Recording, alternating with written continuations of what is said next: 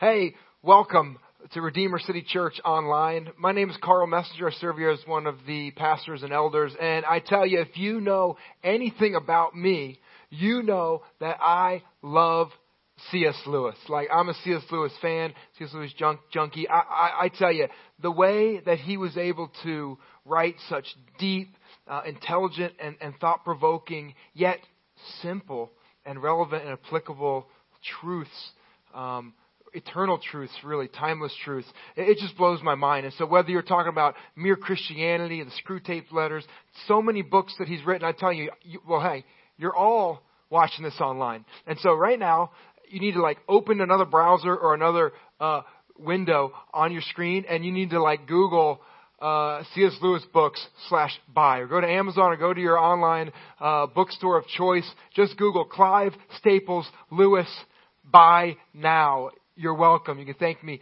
later. It's all good. It's all golden. And so check that out. Now, the, the clip we just kind of heard from is taken from one of the books of his seven book series known as the Chronicles of Narnia. Perhaps you've heard of it. Maybe you read it when you were younger. Or if you're like me, your, your kid's reading it right now. Like I have a 10 year old, Avelia, who is reading. You're not, this is, this is unbelievable.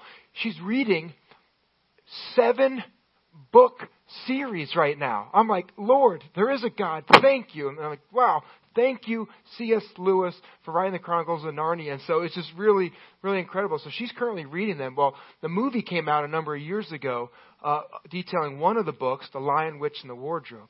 And in that, in that story, basically these kids, um, kind of fun fact, it takes place during World War II, but the true part of the story is that some kids, this happened all over England, um, were moved from like London or some of the more dangerous areas where the bombings were happening up more up the in the countryside and so C.S. Lewis was was alive at the time he actually housed uh, a number of of kids um, during the war their their fathers were fighting and the moms were working it just wasn't safe and so that's kind of a fun fact and they weave that into the into the movie pretty well and so these kids are at C.S. Lewis's house and they find this mysterious magical there dare I say portal into this is it real? Is it fiction? We'll know one day. Narnia, and they're into Narnia, and, and at this this point in the story, the Lion, Witch, and the Wardrobe, the evil white witch has cast a perpetual frozen winter on the land of Narnia. Which I'm like, um, hello, hey, hey, Disney, are you are you watching this? Well, you're not, but if someone is, would you get your own material? Like this has been done. Like at least for Frozen three, can you just kind of get your own material? and and quit. You know, C.S. Lewis already got you covered. It's better anyway. But anyway, there's this frozen. That Narnia is frozen perpetually. And one of the characters, sweet little Lucy, she has a line in the movie where, where she says, and, and we just heard the, the Relient K song, which, by the way, if, if you're in your 30s, did that take you back? I mean, that was like my college years. But Lucy says, it's always winter, but never Christmas and you're like, oh man, like dagger, right? It's like we love Christmas, we don't love winter. And so I figured for us in this season that we're in, especially for us in the South, I guess if you're in the North, you can just keep the original phrase that Lucy delivered. But for us, it feels like we're in this perpetual summer, but it's never vacation, right? I mean, we're home. Our, our kids are home. Uh, and then here in Florida, if you're somewhere in the South, it's hot already, or again, or always. and and except we're not on vacation.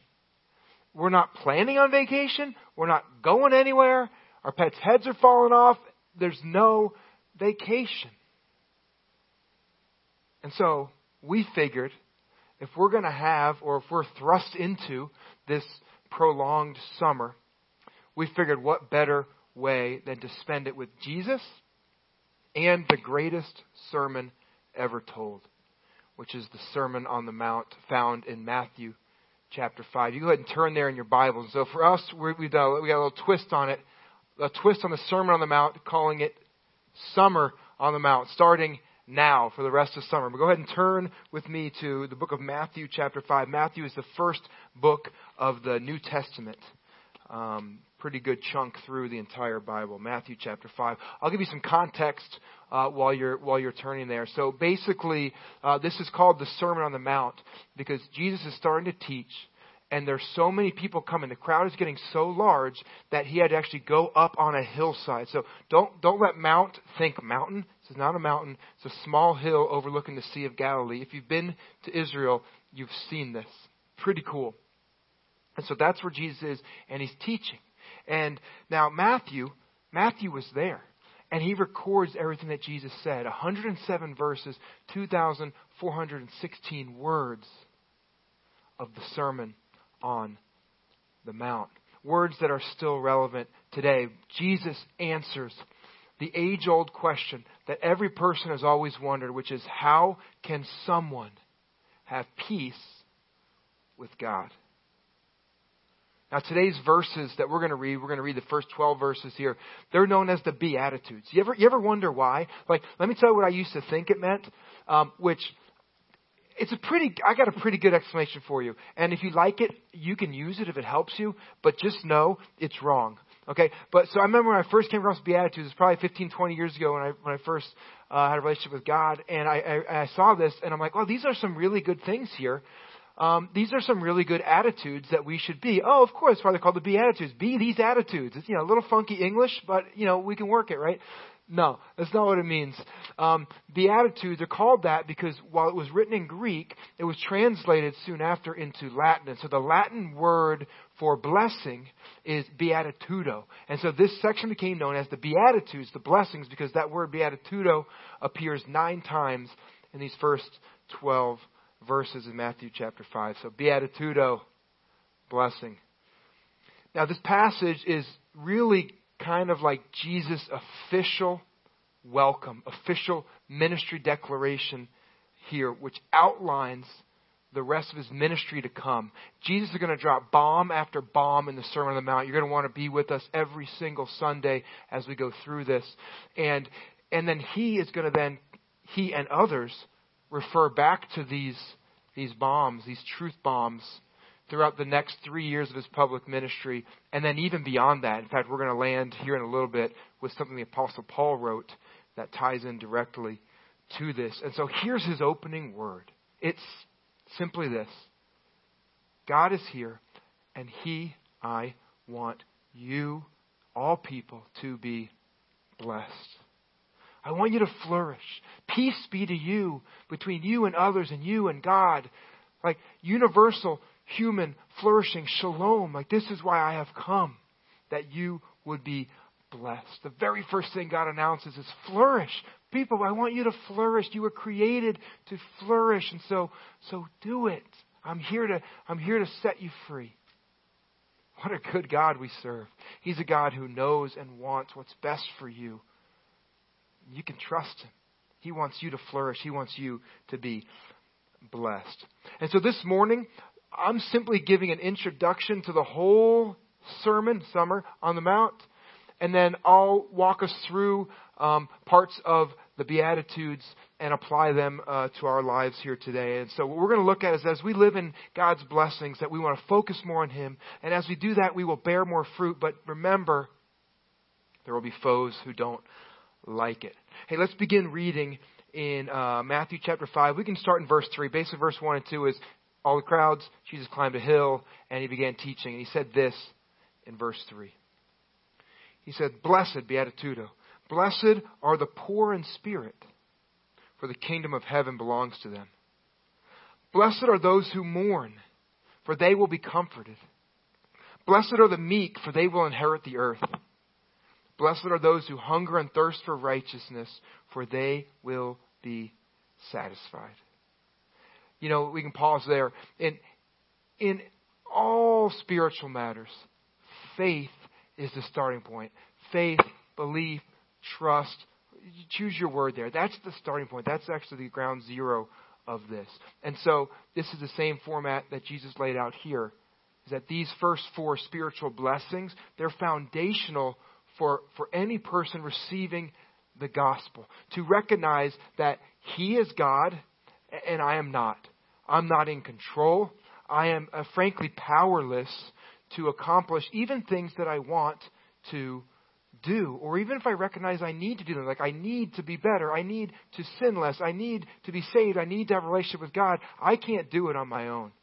Only God can do that, yet God has come and He desires to bless us with that. And so He says in here that, that as we recognize we're not God, like we recognize we're poor in spirit. Like Carl's spirit is not rich. I am depraved, I am lost without God.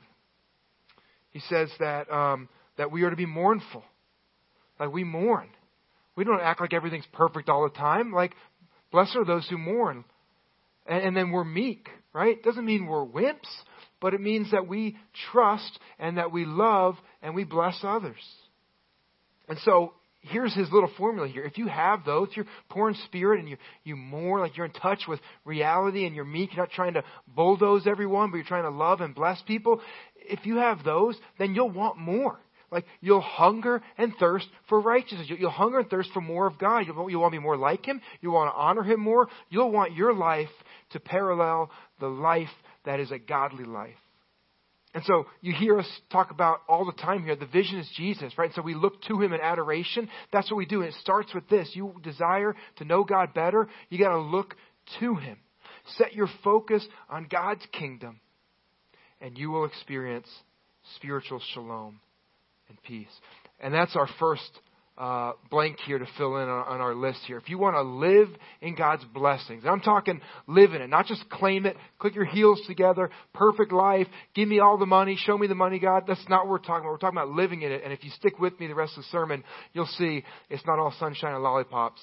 Um, so don't go anywhere unless you're buying a C.S. Lewis book. But number one is that we will focus more on God. As we live in God's blessing, as we live for that, as we want to know God more, we'll focus on Him, not ourselves, not anyone else. We focus more on God. That's number one. Let's continue reading here in Matthew 5, verse 7. Um, Jesus says this He said, Blessed are the merciful, for they will be shown mercy. Blessed are the pure in heart, for they will see God. And blessed are the peacemakers, for they will be called the children of God. You know, as we continue to take our focus off of self, right? Because number one is we, we have more focus on Him. We begin to do that, our life will change. Yeah, it'll change for me, it'll change for ourselves, but then it'll change for others because we will now see our blessing as a call to be a blessing to others. And so as we do that, number two here, there will be fruit. If we're truly focusing on God and we are living in His blessing, following Him, seeking and hungering and thirsting for His righteousness, He'll do something in our lives and with our lives and through us. God will produce fruit. We can't produce fruit on our own. I can do some good things, but I can't make anything grow. But God makes it grow. We no longer look at some of the examples here, right? We no longer look to get even, which is hard. My first reaction is hit them back. That's not the ways of God. We extend grace and mercy, right? Blessed are the merciful. They be shown mercy. Listen, I need to be shown mercy here, and of course, when I stand before God one day. And so I have to extend that same measure of mercy. We no longer look to our own interests, but, but, but our hearts become more and more pure, right? We no longer make war, but we make peace. Even though for many of us, war comes naturally, and peace is hard, and peace is a two way street. Fine, far be it from me, but I'm going to live right. This is the call. This is living in His blessing. With help from the Holy Spirit, we, we can begin to change our desire for control, our desire to win, our desire to always be right. And we can come and live in a life of peace and a life that makes peace. The Apostle Paul, years after this, goes on to really expound on, on some of the points directly made here. He teaches the same concept in Philippians chapter 2. You can turn there if you like. Um, if, uh, if not, it'll be on the screen here. But I just want to read a few verses here. Philippians 2, uh, verses 1 through 5. Really, this whole chapter, the whole letter, the whole Bible. Just read the whole Bible, read all C.S. Lewis books.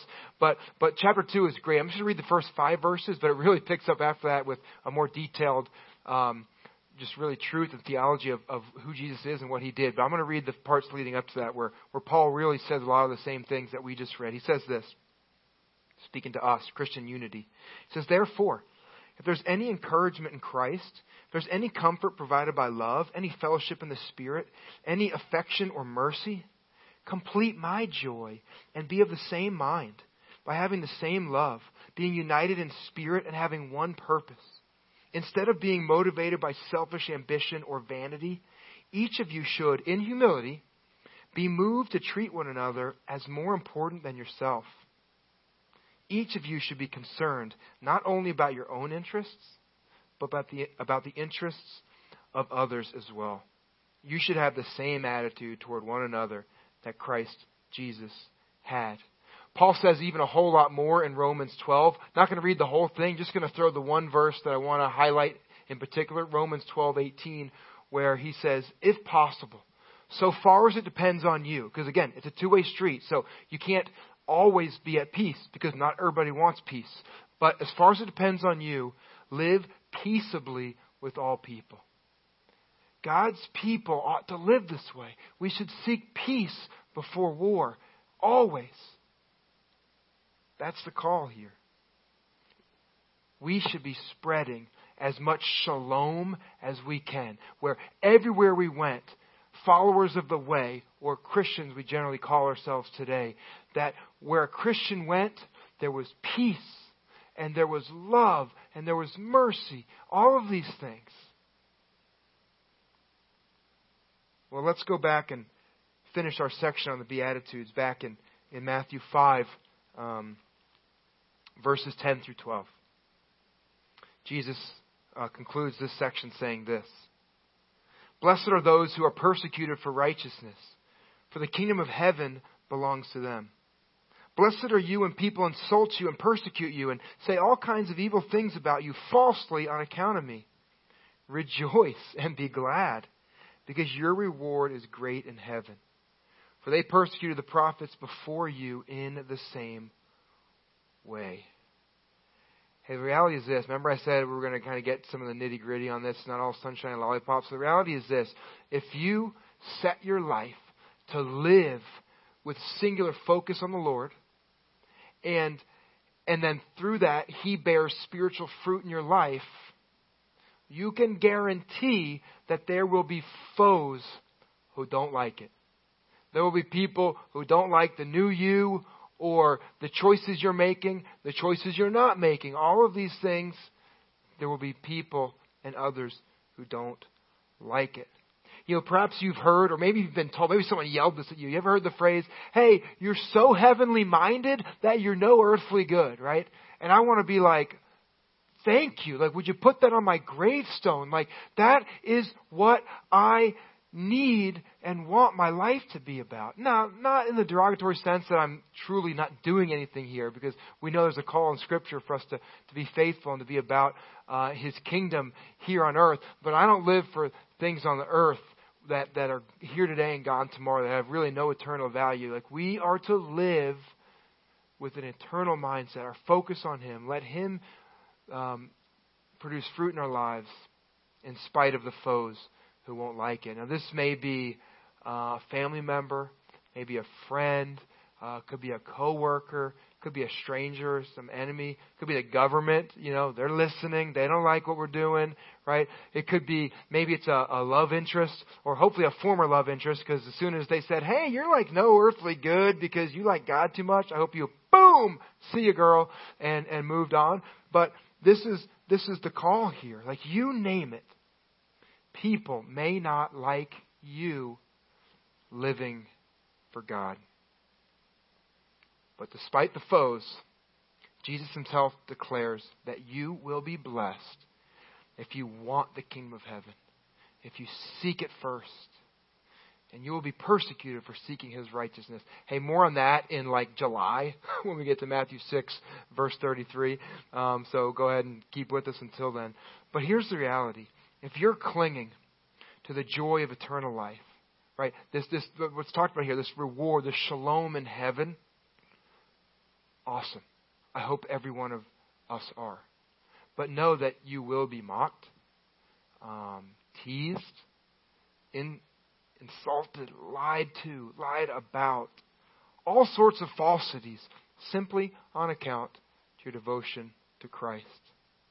Now, Jesus was qualified to state that because he knew it to be true. And not only did he know it to be true, kind of an interesting thing will happen. Three years after the Sermon on the Mount, Matthew's still around. And Matthew records something uh, that happened on the Tuesday, two days before Jesus was arrested. Matthew records something else that Jesus taught. And this time, Jesus is, is teaching to a number of the religious leaders, the religious experts in the law. And he teaches them a parable. Um, it's known by a few names, but it's often known as the parable of the tenants in uh, Matthew chapter 21. I'm just going to read it for you. I'm not even going to say a whole lot about it because it speaks for itself, and I think you can see the story here. But I just want to read this to us Matthew 21, verse 33 through like a bunch. He says, There was a landowner who planted a vineyard. He put a fence around it, dug a pit for its winepress, he built a watchtower. Then he leased it to tenant farmers and went on a journey. When the harvest time was near, he sent his slaves or servants to the tenants to collect his portion of the crop.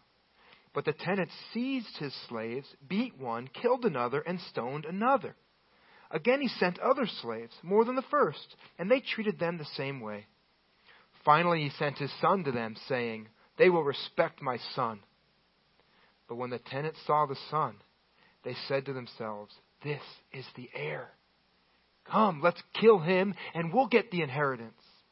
So they seized him, threw him out of the vineyard, and killed him. Now, when, when the owner of the vineyard comes, what will he do to those tenants? So the Jewish leaders replied this in verse 41 He will utterly destroy those evil men. Then he will lease the vineyard to other tenants who will give him a portion of the harvest. Verse 42 Jesus said to them, Have you never read in the Scriptures? The stone the builders rejected has become the cornerstone. This is from the Lord, and it is marvelous in our eyes. For this reason, I tell you that the kingdom of God will be taken from you and given to a people who will produce its fruit. The one who falls on this stone will be broken to pieces, and the one on whom it falls will be crushed. Verse 45. When the chief priests and the Pharisees heard this parable, his parables, they realized that he was speaking about them. And so they have a choice. They can be convicted and respond in prayer and worship and repentance to God. Lord, change our hearts, cleanse us, make us peacemakers, give us your blessing. Or they can do what they did. Verse 46. They wanted to arrest him. They'll get their chance in two days. But they were afraid of the crowds because the crowds regarded him as a prophet. Here's, here's why I read that whole section throughout all of human history, God has raised up faithful people to be about His work and to proclaim His word. And many answered the call to direct their focus on God, and He bore fruit through their lives incalculable fruit. Yet the reality is that there has never been a person, um, a season, even, uh, even a culture or a foe, to use the word we're using today, that didn't persecute these fully devoted followers of God. In Acts 7, I'm not going to go there and read it for you, but another must read. The very first Christian martyr, a guy named Stephen, is killed.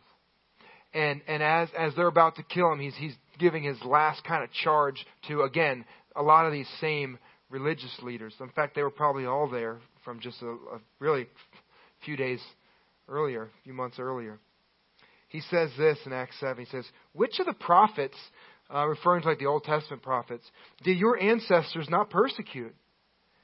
They killed those who foretold long ago the coming of the righteous one, the Messiah, Jesus, whose betrayers and murderers you have now become. Hey, you know how they responded? Give you a quick guess. They stoned him to death, like right after he said that. And something interesting, it actually bleeds over into Acts 8, verse 1, even though it's really probably better tied to, to Acts 7. Same thing, there were no chapters and numbers when the Bible was written. But it says that they laid the, the clothes, the robe of Stephen, who they'd killed, at the feet of a young Pharisee named Saul, who gave approval to the death of Stephen. Saul, as you may know, you may not know, not long after this, we'll meet Jesus face to face. Jesus asks him, Saul, Saul, why do you persecute me? And he calls him to live a life of suffering to advance God's kingdom and the gospel. And Saul, he does it. He experienced God and he changed his focus. And God bore so much fruit through him that today we're reading of him. And he changes his name back to his his, um, his Greek name of Paul, and we know him as the Apostle Paul today. Pretty incredible. And so, if you're here and you think you've missed out on God's blessing, maybe something you did, something you didn't do, some place you're at right now, listen. You probably weren't where Paul, Saul, was at. Okay, it's never too late. If you think you've missed God, God's blessing, think again. Look to Him. Set your focus on Him. And so, friends, if, if you truly seek to honor and to follow and to serve and devote yourself to God and His kingdom, you will be persecuted. This is a hard calling. It's not for everyone. What we do is we trade a temporary, fallen world for an eternally glorious paradise in God's presence. In Christ, we can truly rejoice and be glad because our reward is great in heaven. Be blessed. Beatitudo. Hey, let me pray over us and then we'll respond with another song of worship. Let's pray. Father God, you are so good. Lord, you have come to bless all people. That is why you came to this earth. That's why you paid the full price for our sin on the cross. And so, Lord, I pray anybody listening to my voice, wherever they've been, wherever they are right now, Lord, they are not too far away from you. They are not out of your grasp. They are not out of your sight, nor are you out of their sight. I pray that every person watch this, listen to this, we would draw our, our vision up to you. And Lord, that we would surrender to live a lives seeking, hungering, and thirsting for your kingdom and your righteousness. And Lord, from that and through that, you would do a work in each of our lives that as you would proportion it, as you would plan it and, des- and design it, that we would bear fruit for your kingdom. And no foe, no enemy would prevent the work that you desire to do in this world. We love you. We draw our vision to you. And we worship you. May we respond. In Jesus' name, amen.